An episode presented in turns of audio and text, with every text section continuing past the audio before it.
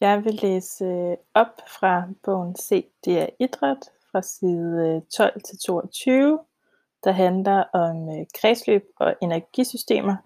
Og så er der et afsnit omkring øh, lungerne, som jeg springer henover. Godt, vi starter. Når muskler arbejder, bruger de energi. I hver eneste muskelcelle findes et lille lager af stoffet ATP, det indeholder energi på en form, som kan få muskelcellens mikrotråde til at trække sig sammen.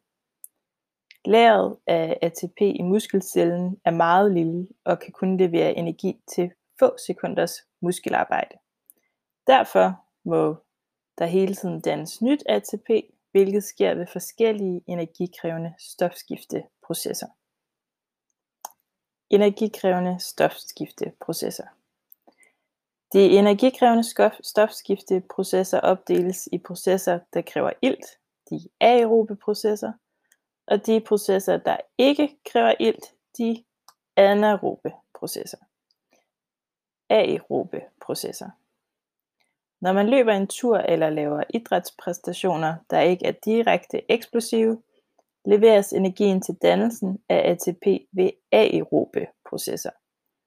Lunger og kredsløb leverer ilt til muskelcellerne, der bruger ilten til at nedbryde glukose eller fedtsyre til kuldioxid og vand. Processerne kaldes under et for respiration.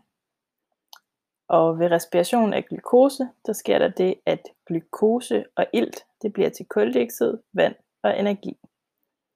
Glukosen får muskelcellerne enten fra blodet eller fra glykogen, som er opladet inde i muskelcellen, Øh, glykogen er et pølysakkarid, der består af lange kæder af glukosemolekyler, som er bundet sammen. Når muskelcellerne har behov for det, så frigives der glukose fra glykogenet. Og respiration af fedtsyre sker ved, at fedtsyre plus ilt det bliver til koldioxid og vand og energi. Og øh, fedtsyrene de optager muskelcellerne fra blodet. Fedtsyrene stammer fra kroppens fedtlager, f.eks. i bugen eller under huden. De arbejdende muskler sender signalstoffer til fedtlagerne, der reagerer ved at frigive fedtsyre til blodet, hvorefter fedtsyrene optages og bruges i musklerne. Så når benmusklerne arbejder aerobt, så svinder topnaven ind. Godt. Respiration af glukose leverer ATP hurtigere end respiration af fedtsyre. Når man arbejder aerobt med høj intensitet, f.eks. løber hurtigt, så foretrækker musklerne at respirere glukose, mens de foretrækker at respirere fedtsyre, når de arbejder ved en lavere intensitet. Hvis man for eksempel går en tur eller jogger i relativt langsomt tempo, så respireres fedtstof. Så er der de anaerobe processer. Ved eksplosive bevægelser som f.eks. sprint er energiforbruget meget stort og lunger og kredsløb kan ikke levere ilt hurtigt nok. Musklerne får da i stedet ATP ved to anaerobe processer. Ved disse processer spaltes energirige molekyler. Det foregår lynhurtigt, og derfor kan ATP leveres med meget stor hastighed. Den hurtigste, den hurtigste proces er spaltning af kreatinfosfat. Der bliver kreatinfosfat til kreatin plus fosfat plus energi. I musklerne kan lageret af ATP plus lageret af kreatinfosfat dække energitilførelsen ved maksimalt eksplosivt arbejde i 6 sekunder. Var det anaerobe arbejde længere tid, må ATP leveres ved spaltning af glukose til mælkesyre. Og det sker ved, at glukose det bliver til mælkesyre og energi. Glukose stammer primært fra glykogen, der ligger på lager i musklen, Dannelsen af mælkesyre gør miljøet i muskelcellen surt, pH-værdien falder, og det hæmmer musklens funktion. Ved det hårde arbejde udskilles også kalium, som øger træthedsfornemmelsen, og efter højst et par minutters arbejde med spaltning af glukose til mælkesyre, så må arbejdet stoppe på grund af udmattelse. Så kommer der et afsnit omkring lungerne og deres funktion, som jeg hopper henover. Og så kommer vi til hjerte og kredsløb. Hjertet pumper blod rundt i to kredsløb. Det lille kredsløb og det store kredsløb. Det lille kredsløb går fra hjertet til lungerne og retur til hjertet. Det store kredsløb går fra hjertet til kroppens øvrige organer, f.eks. musklerne, og retur til hjertet. Kredsløbet er opbygget af forskellige typer blodkar. De største er arterierne, som går fra hjertet ud til organerne. I arterierne er blodtrykket højt, og karvæggen er relativt tyk og indeholder meget elastisk bindevæv. Ved hvert hjerteslag udvider karvæggen sig. Det er det, man mærker, når man tager pulsen. Arterierne forgrener sig til stadig mindre blodkar og bliver til arterioler. Arteriolerne er blodkar, hvis vægge er tynde, fordi de ikke indeholder elastisk bindevæv. Til gengæld har arteriolerne en ringmuskulatur, der kan regulere mængden af blod, der strømmer igennem den. Ringmuskulaturen styres af nervesystemet. Via arteriolerne kan det dirigere blodet ud til de organer, der har et stort behov for ilt. For eksempel arbejdende muskler og lukke af til de organer, der ikke har så stort et iltbehov. Arteriolerne forgrener sig til kapillærer, som er blodkarsystemets mindste blodkar. De er utætte. Små molekyler som ilt, glukose og aminosyre kan sive ud af dem og ind i de omkringliggende celler, som på den måde får næringsstoffer tilført. Omvendt siver cellernes affaldsstoffer fra cellerne og ind i kapillærerne. Kapillærer samler sig i små blodkar, der fører blodet væk.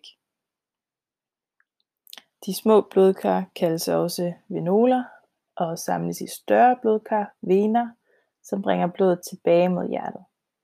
I venesystemet, der bringer blodet fra organerne til hjertet, er blodtrykket meget lavt.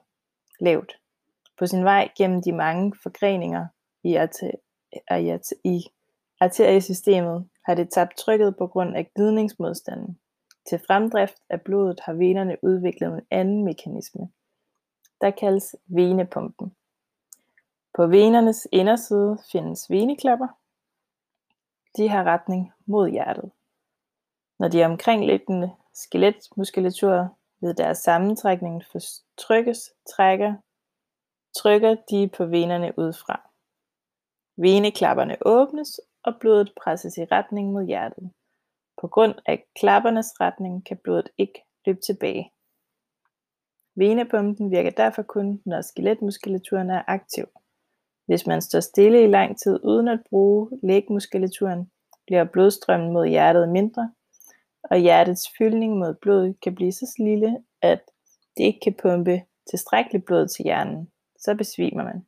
Det er det, der sker, når soldater på vagt pludselig falder om. Derfor råder man dem til at stå og vippe lidt i fodledet. Hjertet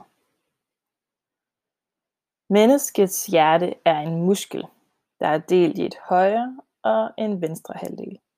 Hver halvdel har et forkammer og et hjertekammer. De er adskilt af hjerteklapper. Hjertets fire rum kaldes højre forkammer, højre hjertekammer, venstre forkammer og venstre hjertekammer.